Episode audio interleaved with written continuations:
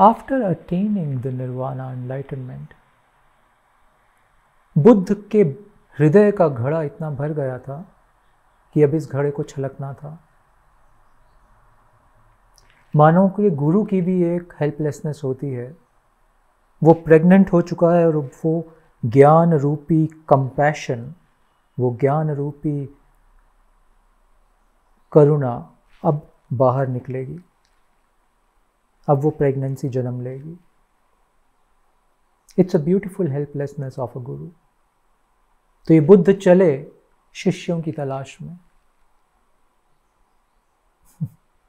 हमें अक्सर लगता है कि शिष्य ही चलता है गुरु की तलाश में।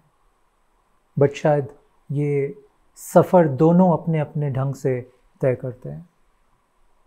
ऐसी खूबसूरत कथा और रीसेंट आ जाए। रामकृष्ण परमहंस की।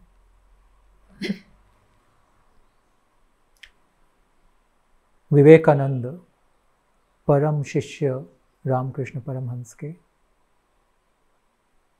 सुंदर घटना है ये भी कि विवेकानंद और रामकृष्ण परमहंस एक कॉमन मित्र के घर जहाँ पे उस मित्र ने रामकृष्ण को इनवाइट किया है टू कथा करने के लिए। और उस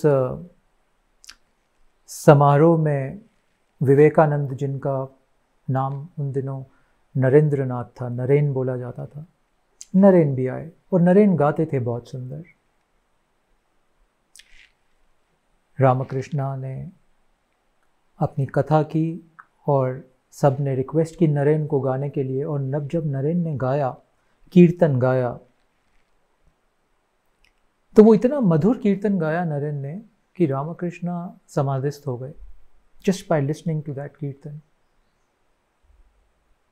और ऐसे आँखों से आँसू बहने लगे। और नरेन की तरफ़ देख के बोलते हैं कि इतना समय क्यों लगाया तुमने? मैं कब से तुम्हारे इंतज़ार में था?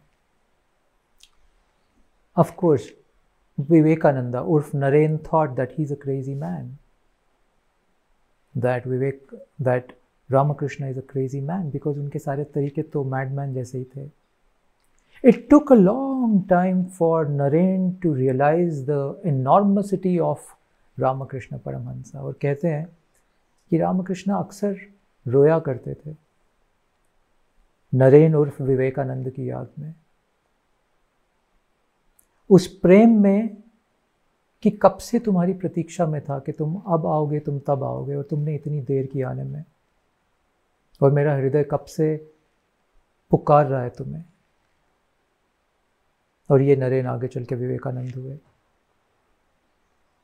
And these are interesting times कल ही विवेकानंद की महासमाधि दिवस था।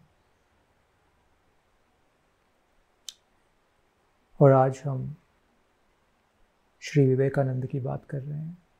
Beautiful. Pranam to all the gurus of this enormity.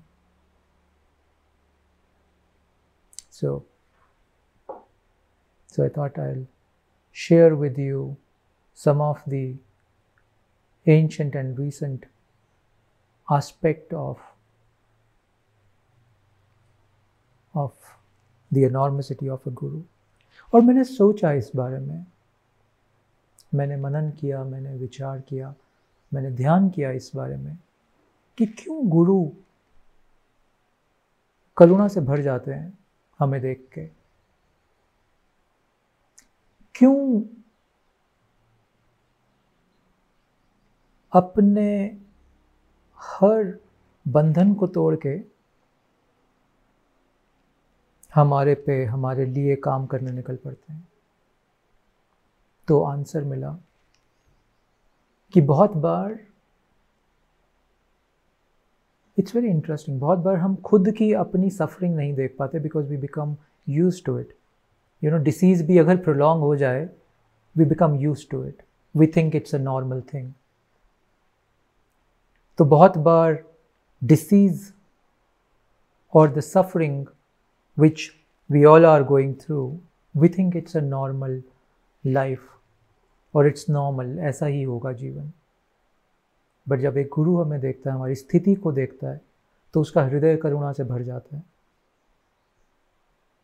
करुणा से भर जाता है का मतलब कि वो देख पाता है हमारे भीतर the why we are stuck why we are unnecessarily suffering self created suffering